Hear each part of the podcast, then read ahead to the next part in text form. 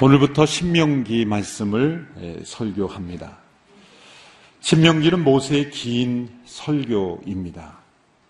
호랩산에서 받은 하나님의 율법을 백성들에게 다시 설교해 주는 모세의 설교, 강의 설교다 이렇게 말할 수도 있습니다. 우리말 신명기라는 것은 한문 성경에서 비롯되었죠. 일본어 성경도 동일한 한자를 씁니다. 그때의 신은 새로운 신이 아니라 예, 한자로는 납신자인데 납신자가 여러 의미를 가지고 있는데요. 그중 거듭이라는 의미의 신입니다. 우리가 신신당부한다라고 할 때는 거듭 거듭 당부한다는 의미죠. 그때의 신입니다. 신명기는 거듭 당부하는 계명이다 이렇게 해석하면 되겠습니다. 영어로는 Deuteronomy라고 하는 것은 헬라어 deutero nomion, nomion이라는 그 단어가 아, 번역이 된 건지. deutero라는 것은 이 두 번째, second라는 의미고, nomion이라는 것은 이 법이라는 뜻입니다. second law다. 두 번째 법이다. 그런 번역이죠. 사실은 영어 번역보다는 한자 신명기라는 이름이 훨씬 더 신명기의 성격에 더 부합하다고 볼 수가 있습니다. 단지 두 번째 준 법이라는 의미보다는 거듭 당부하는 말씀이다. 강조해서 해설해 주는 말씀이라는 뜻이 더 정확하기 때문이죠. 그러나 사실 히브리어 성경의 제목은 이와 다릅니다. 히브리어 성경의 제목은 히브리어 성경들은 다 그 책의 첫 단어가 그냥 제목입니다. 이것이 말씀이다. 이것이 말씀들이다. 이것이 말씀이라는 그런 뜻의 두바림, 엘레하 두바림, 이것이 말씀이다 라는 것이 신명기의 제목입니다.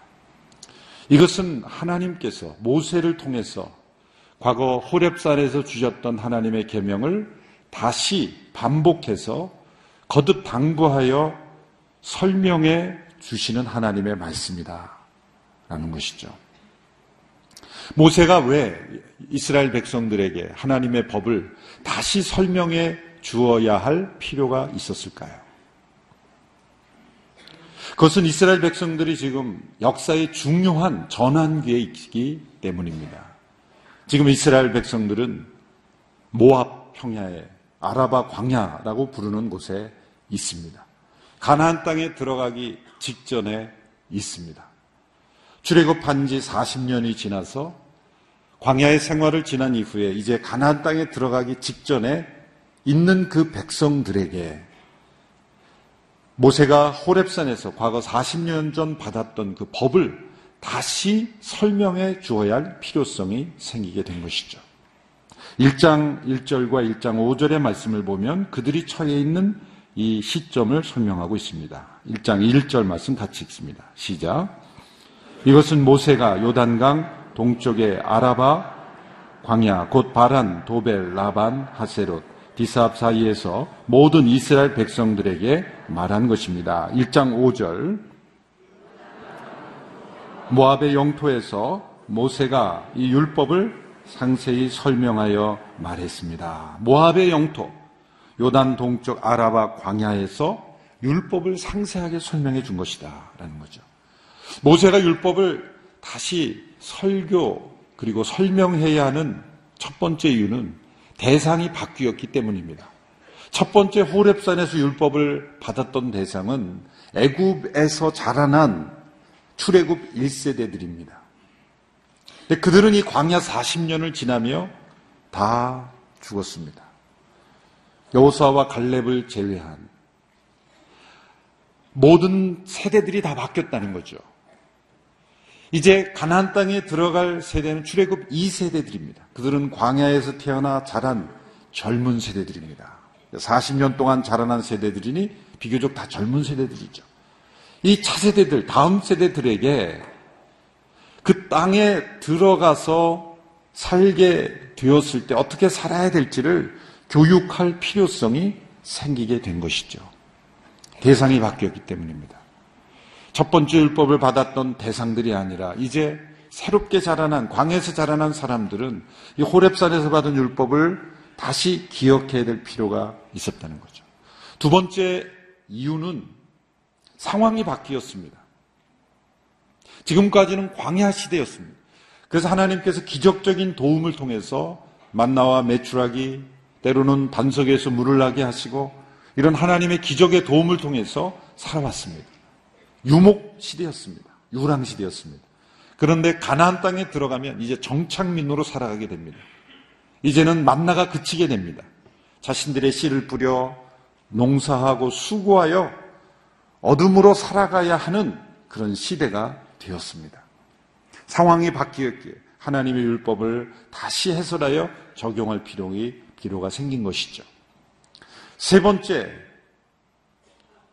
필요성은 지도자가 바뀌었기 때문이죠. 모세는 가나안 땅에 들어갈 수 없습니다. 광야 40년을 인도했던 모세는 여기까지가 끝입니다. 그는 들어가기를 원했습니다. 그러나 하나님이 허락하지 않으셨습니다. 자신은 들어갈 수 없는 그 땅이지만 그리고 이제 여호수아를 통해서 들어가야 되는 그 땅이지만 모세는 자신이 이제 죽음을 얼마 남지 않은 그 시점에 인생의 가장 엄숙하고 숭고한 그 시간에 차세대들이 그 땅을 올바로 정복하고 차지할 수 있도록 돕는 길은 자신이 호랩산에서 받은 율법을 그들에게 다시 설명해 주는 길이라고 생각했던 것이죠.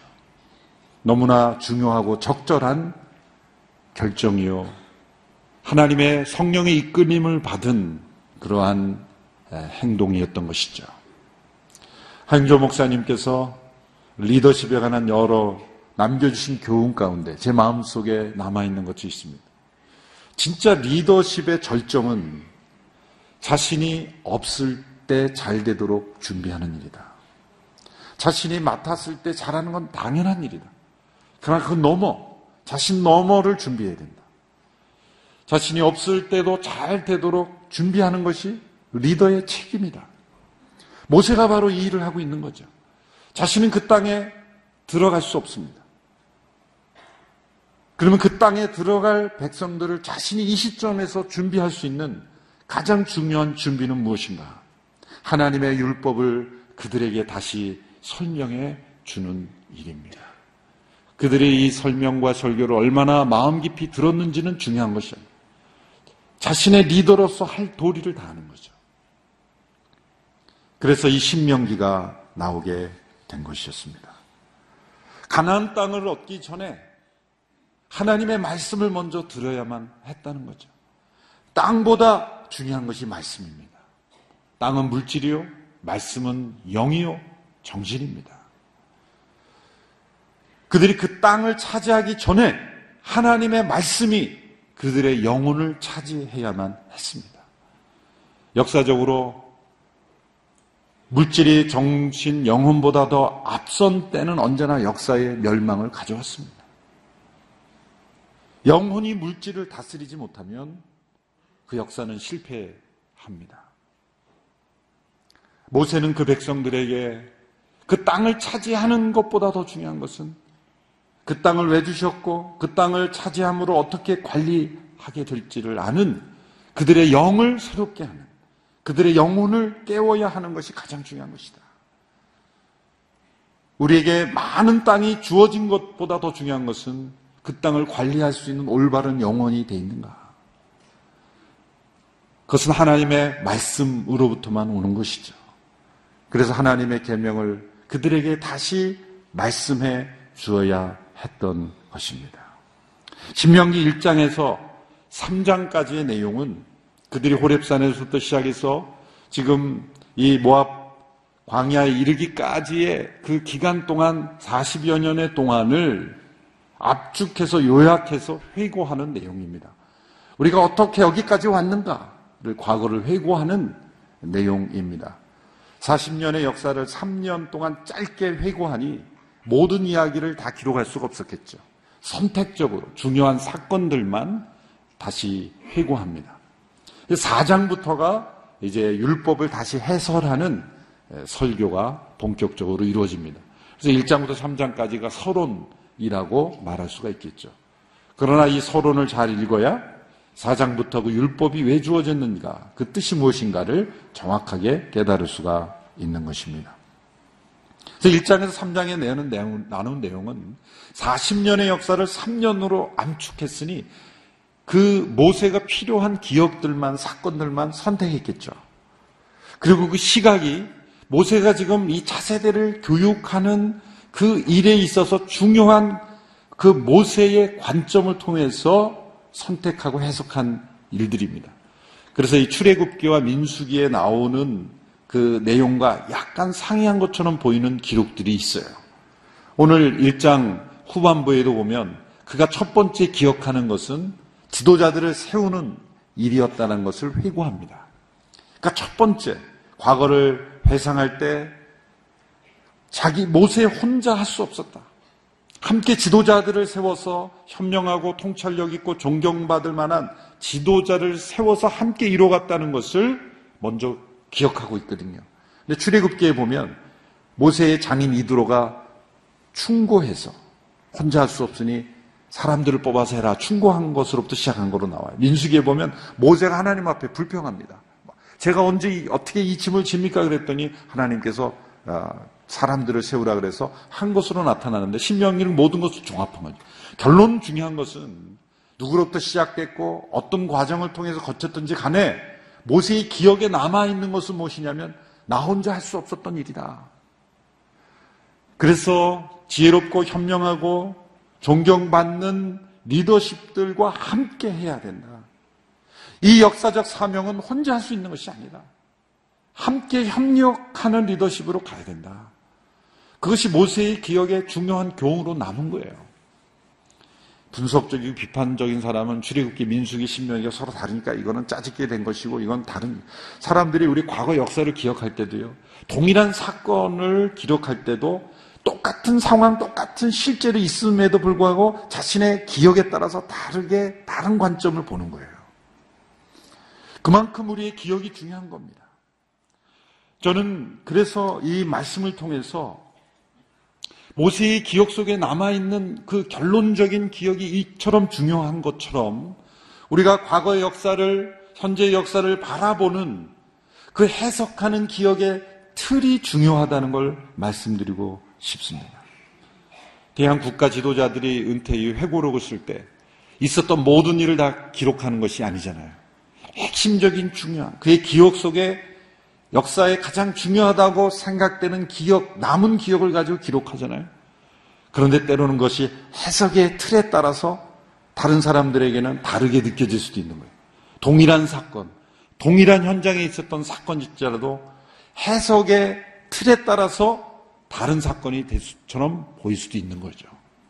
모세가 이 신명기를 기록하면서 광야 40년을 지날 때 지도자의 입장에서 하나님과 가까이 동행했던 그 지도자의 기억의 속에 남아있는 기억의 틀이 무엇인가 그것이 중요해요. 참 지도자에게 있어서는 역사의식이 중요하죠. 뿐만 아니라 역사를 해석하는 기억의 틀이 무엇인가가 굉장히 중요합니다. 여러분 지도자를 뽑을 때 그 지도자가 과거에 교통법규를 몇 번 위반했냐 뒤져가지고 그게 그보다 더 중요한 게 그 사람의 머릿속에 어떤 역사관이 있는가 어떤 역사 의식이 있고 그 역사를 보는 그의 기억 속에 남아있는 그 기억의 틀이 있어요. 그것을 분별하는 것이 너무 중요합니다. 자, 모세를 보십시오. 그가 과거의 역사를 해석할 때 중요한 기억의 틀이 나와 있어요. 2절에서 3절에 보면 그것은 이스라엘 백성들이 출애굽한 직후에 가나안 땅으로 바로 들어갈 수 있었는데 광야에서 40년을 방황하게 된 실패 역사의 기억이 그의 모세의 마음속에 가득 차 있다는 거예요. 2절에서 3절의 말씀을 보십시오. 2절, 3절 같이 읽습니다. 시작. 세유산을 거쳐 가데스 바니아로 가는 데는 11일이 걸립니다. 40년째 되는 해, 11째 달 1일에 모세가 여호와께서 이스라엘 백성들을 위해 말씀하신 모든 것을 선포했습니다. 호렙산에서 가데스 바니아까지 가는 데는 11일이 걸립니다. 열 하루 날이면 갈 수 있는 거리를 이스라엘 백성들은 몇 년이 걸렸어요? 40년이 걸렸어요. 여러분의 인생 가운데 열 하루 날이면 갈 수 있는 거리를 40년 걸려서 간 경험이 있으십니까? 어떤 프로젝트를 이루는 게 아니라 그냥 단순한 이동입니다. 우리는 한 시간 걸려 갈 길을 때로 길이 막혀서 하루 종일 걸리면 아주 통탄해하죠. 저도 가족들과 함께 한 수년 전인 것 같아요. 강원도에 그 명절 때 가는데요. 그 강원도의 목적지까지 가는데 17시간인가? 아주 고속도로에서 밤을 샜어요. 아주 무슨 사고가 났든지 뭐가 밀렸든지. 1시간 반이면 갈 수 있는 거리를 17시간을 걸리니까 사람이 완전히 그냥 그 역사의 패배자 같더라고요. 그냥. 이래야 되나. 절망감이 빠지죠. 그런데 열 하루면 갈 거리를 40년이 걸렸다는 거. 이것이 모세의 입장에서 볼 때는 가장 중요한 역사를 보는 해석의 틀인 거예요. 왜 우리 민족이 이래야 되느냐? 열 하루만 갈 길을 40년이 걸렸다는 거예요. 모세는 이것은 잊을 수가 없는 거예요.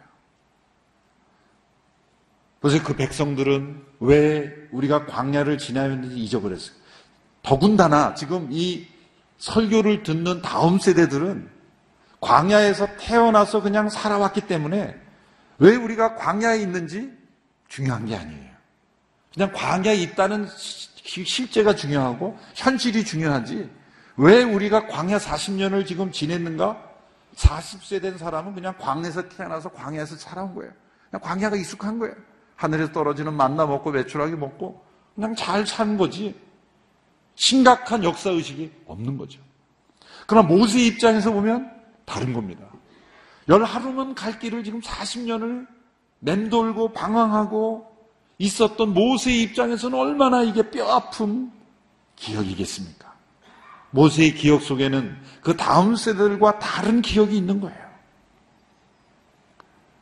과거 역사를 보면서 우리 조상 선배님들이 가졌던 과거를 지나오면서 가졌던 역사의 기억과 우리 다음 세들이 가진 역사의 기억은 다른 거예요. 그것을 잘 전해줄 필요가 있는 겁니다. 사실 그것은 뭐 교과서를 어떻게 해서 해결할 문제가 아니에요, 사실은. 그것보다 더 중요한 것은 우리의 삶 속에, 우리의 자녀들에게 과거 역사를 해석할 수 있는 올바른 기억의 틀을 전해주는 게 필요해요. 모세가 만일 이 실패의 역사를 기억할 때 잘못 기억했다면 모세는 이렇게 긴 설교를 하지 않았을 겁니다. 다음 세대들에게 또 다른 실패를 남겨주게 되었을지도 몰라요. 여러분, 과거의 실패 역사. 이것은 분명히 역사의 실패죠. 열 하루면 될 길을 40년을 방황했다는 건 진짜 역사의 실패예요. 공동체 전체의 실패요. 엄청난 패배입니까? 이것을 기억할 때 사람들은 잘못 기억할 수 있다는 거예요. 잘못 기억한다는 말이 뭐냐면 마음의 깊은 상처와 미움과 분노와 적개심과 그런 것으로 기억하게 될 수 있다는 거예요. 우리는 과거 역사를 기억할 때 잘못된 기준으로 기억할 수 있습니다. 잘못된 해석으로 상처와 절망으로만 기억할 수 있습니다. 또 다른 불순종을 가지는 거예요. 깊은 상처를 받은 사람은 또 다른 상처 속에서 그 과거로부터 벗어나지 못해요. 잘못 기억하는 거죠. 예일대 교수인 미로슬라브 볼프라는 분이 있습니다. 그분이 최근에 낸 이 기억의 종말이란 The End of Memory라는 훌륭한 책을 썼습니다. 그 책의 줄거리는 토대는 뭐냐면 자신의 과거에 대한 기억에서 시작해요. 그러니까 유고슬라비아 군대 군인으로 있었을 때 그 부인이 미국 시민권자입니다. 그래서 미국 CIA의 첩보원이라는 누명을 쓰게 됩니다. 교묘하게 그 전 부대원들이 그가 그를 행정병으로 앉혀놓고 그가 쓰는 편지, 그가 쓰는 대화의 내용 모든 것들을 다 짜집기 해서 그를 CIA 공작원으로 만들어 버립니다. 그리고 수개월 동안 신문을 정부부에 끌려가서 신문을 당해요. 수개월 동안 신문 받은 그 상처가 그가 인생을 돌이켜 보니까 깊이 자신의 기억 속에 남아있다는 걸 발견해요. 그 기억과 싸우는 거예요. 그 자신을 고문하고 신문했던 사람들에 대한 이 적개심, 분노, 그 상처 속에 그가 자기가 헤어나오지 못했다는 것을 발견하게 돼요. 내가 이 과거의 기억을 어떻게 기억할 건가? 있는 그대로의 기억이라는 건 없다는 거죠. 있는 그대로의 기억만이 아니라 우리는 그것을 스스로 해석하는, 그걸 미움과 적개심으로 해석하면 그 기억이 나로 하여금 더 분노하고 적게 하고 복수심으로 불타오르게 하는 거예요. 그렇다고 해서 그것을 망각할 것인가? 섣부른 망각은, 섣부른 망각은 또 다른 잘못을 인정하게 되고 불의를 용납하게 된 것이죠. 그러나 과도한 기억은 그것 또한 미래를 향하여 나가지 못하게 하는 거예요. 그래서 올바르게 기억하는 것이 중요하다는 거예요. 그래서 그 책을 쓴 거예요. 너무 중요한 책을 잘 썼죠. 그러면서 이분은 유대인들의 이 홀로코스트를 기억하는 방식이 가장 역사상 가장 바람직한 기억의 방식이다. 이렇게 소개를 해요. 유대인들이 수많은 학살을 당한 기억이, 역사의 기억이 있어요. 그들은 그것을 가지고 적개심으로, 분노로, 역사를 향한 어떤 미움으로 가져가는 대신에 다시는 그런 일이 일어나지 않는 정의로운 삶과 그런 교훈으로 그것을 바꾸었다는 거예요. 올바르게 기억한다. 여러분, 우리는 기억에 의존하여 살아갑니다. 기억을 통해 자기 정체성을 확립합니다. 성 어스틴의 고백록을 보면 기억의 신비에 대한 한 챕터를 썼어요. 우리가 회개할 수 있는 것도 기억이 있기 때문에 회개하는 거예요. 자기가 뭘 잘못했는지 기억 못하면 회개가 안 일어나져요. 하나님은 우리를 기억을 통해 만나고 기억을 통해 우리를 새롭게 하시는 거예요. 심지어 그는 기억을 마음과 동일하다라고 고백하기도 했어요. 그런 이렇게 고백합니다. 마음과 기억은 서로 다른 것이 아니고 같은 것입니다. 우리는 기억을 마음이라고까지 부릅니다. 기억이란 마음의 위장과 같습니다. 기억을 마음의 위장과 같다 그랬어요. 또한 인간은 망각의 존재죠. 망각을 통해 잊어버림을 통해 새로운 미래를 출발할 수 있습니다. 그런데 과거와 함께 과거의 교훈까지 망각하면 과거의 잘못을 되풀이하게 됩니다. 반대로 망각해야 될 것을 기억하면 그 기억은 새로운 미래를 가로막습니다. 그러므로 우리는 기억을 올바르게 기억할 필요가 있어요. 미래를 위해 불필요한 것은 망각하면서 동시에 과거의 실패의 교훈을 올바르게 기억함으로써 새로운 미래를 준비하게 되는 거예요. 우리는 이 망각의 기술과 기억의 기술을 잘 배워야 되는 거예요. 왜 이렇게 기억이라는 주제를 장황하게 말씀드립니까?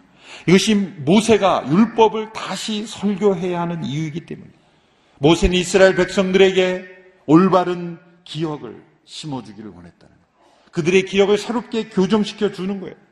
그들이 광야에서 자란 기억만으로는 그 땅에 들어가 하나님의 뜻대로 살 수 없는 거예요. 광야에서 자라난 백성들에게 올바른 기억을 심어주는 거예요. 그 기억은 뭡니까? 우리가 왜 광야 40년을 지내야만 했는가? 그것은 하나님의 말씀을 기억함으로써만 우리가 잘못되었다는 것을 반성하게 되는 거예요. 그들의 선택으로 인한 잘못은 아니었지만, 그들의 조상으로 인한 역사의 실패였지만, 그러나 그것을 기억해야 하는 거예요. 왜 광야 40년을 지냈는지를 그 자녀들이 기억하지 못하면 가나안 땅에 들어가 또 다른 실패를 되풀이하게 되기 때문이에요. 그들의 기억을 교정시켜 주는 거예요. 광야의 기억만으로는 가나안 땅에 살 수 없기 때문인 것입니다. 하나님께서 그 백성들에게 약속하신 그 땅에 들어가 차지하라고 말씀하셨습니다.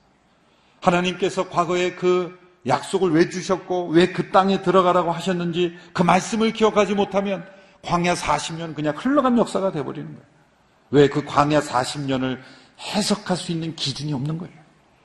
그 땅에 들어가라고 하신 하나님의 말씀의 기준이 있어야 이 40년이 우리의 불순종으로 인하여 없어도 되는 실패 역사라는 걸 깨닫지 않습니까? 그러므로 하나님의 말씀을 기억하는 것이 우리의 삶의 가장 중요한 소중한 기억이어야 하는 거예요. 우리 기억 속에 무엇이 담겨 있습니까? 우리가 지난 수십 년 동안 살아온 인생만 기억합니까? 그러면 우리의 역사는 또 다로 또 다시 또 다시 실패하게 되는 우리를 창조하신 그 하나님을 기억하고 우리에게 주신 소명을 기억하고 우리에게 주신 그 말씀의 기준을 기억할 때 우리의 인생과 역사가 해석이 되는 거예요. 우리가 우리의 인생을 해석하고 역사를 해석하는 중요한 기억의 틀은 하나님의 말씀이어야 하는 것입니다. 그래서 전도서 12장에 보면 젊은이들에게 나는 아직 젊을 때 너의 창조자를 기억하라 그러잖아요. 왜 창조자를 기억하라 그럽니까? 미래를 향하여 꿈을 꾸라, 새로운 미래를 꿈꾸라고 말하지 않고 너의 기억 속에 창조주 하나님을 넣어라. 하나님, 창조주 하나님에 대한 기억이 있어야 새로운 미래가 열린다는 거예요. 현재가 해석된다는 거예요. 모세가 하나님의 율법을 새로운 세대들에게 설교하여 가르친 것처럼 역사적으로 하나님의 말씀이 가르쳐질 때 시대의 개혁이 일어났어요. 유대 역사 중에서 가장 근본적이고 사회 전반적인 개혁을 일으킨 왕이 요시아 왕이에요. 그런데 그 요시아 왕이 개혁을 일으킨 동기가 뭐냐면 어느 날 성전을 관리하던 자가 모세가 전해준 율법책을 발견합니다. 그 율법책을 읽음으로 인해서 개혁이 일어난 거예요. 모든 학자들은 공통적으로 그 율법책은 아마 신명기였을 것이다. 추정이지만 아주 타당한 추정이죠. 신명기의 말씀, 모세가 다음 세대들에게 전해준 그 말씀을 백성들이 왕으로부터 읽고 그 말씀대로 행하기를 결단했을 때 종교개혁뿐만이 아니라 사회 전반의 개혁이 일어난 거예요. 포로 후에 백성들이 돌아왔을 때 개혁이 또 일어났어요. 학사 에스라가 하나님의 율법책을 백성들에게 가르쳤을 때 그들도 회개하며 하나님 앞에 돌이키는 개혁의 역사가 일어나요. 그 책도 동일하게 신명기였을 것입니다. 그래서 2017년도를 시작하면서 신명기를 설교하는 이유가 여기에 있어요. 다음 세대가 다시 들어야만 했던 이 말씀. 모세 율법을 하나님의 율법책을 모세가 다음 세대들에게 가나안 땅에 그 땅에 들어가기 전에 그 말씀을 다시 해석하여 설교했던 이 설교를 우리가 들음으로써 오늘 우리가 돌이키는 역사가 일어나기를 원하고 우리나라 민족이 다시 돌이켜 새로운 개혁이 일어나게 되기를 바랍니다. 무엇보다도 우리의 기억 속에 하나님의 말씀의 기준이 심겨지기를 원합니다. 우리가 무엇이 잘못되었고 무엇을 돌이켜야 되고 이 역사가 어디로 지금 흘러가고 있는지 하나님의 말씀에 대한 기억으로 새롭게 함으로써 우리의 과거의 실패를 올바르게 기억하고 상처와 분노와 적개심으로 기억하는 것이 아니라 올바른 교훈으로 그리고 새로운 삶으로 나아가게 하는 기억으로 우리의 삶 속에 기억되기를 원합니다. 이 신명기의 말씀을 통하여 하나님의 말씀이 우리의 삶을 통해 역사하는 그런 한 해가 되기를 주님의 이름으로 축원합니다. 기도하겠습니다. 하나님 아버지 모세를 통해 이스라엘 백성들에게 참된 기억을 가르쳐 주시고 하나님의 말씀 앞에 다시 서게 하신 것처럼 2017년도 한 해 이 신명기 말씀을 통하여 우리의 인생의 기억 속에 역사를 해석하는 기억의 틀로 하나님의 말씀을 붙잡게 하여 주시옵소서. 예수님의 이름으로 기도하옵나이다. 아멘.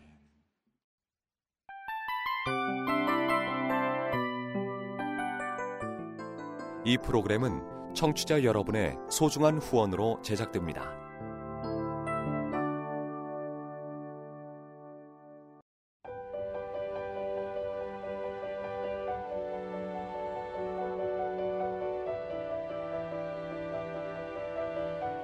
세상에는 수많은 교회들이 있지만 더 깊이 있는 말씀 강해를 찾기 위해 크기로만 교회를 선정하지 않습니다.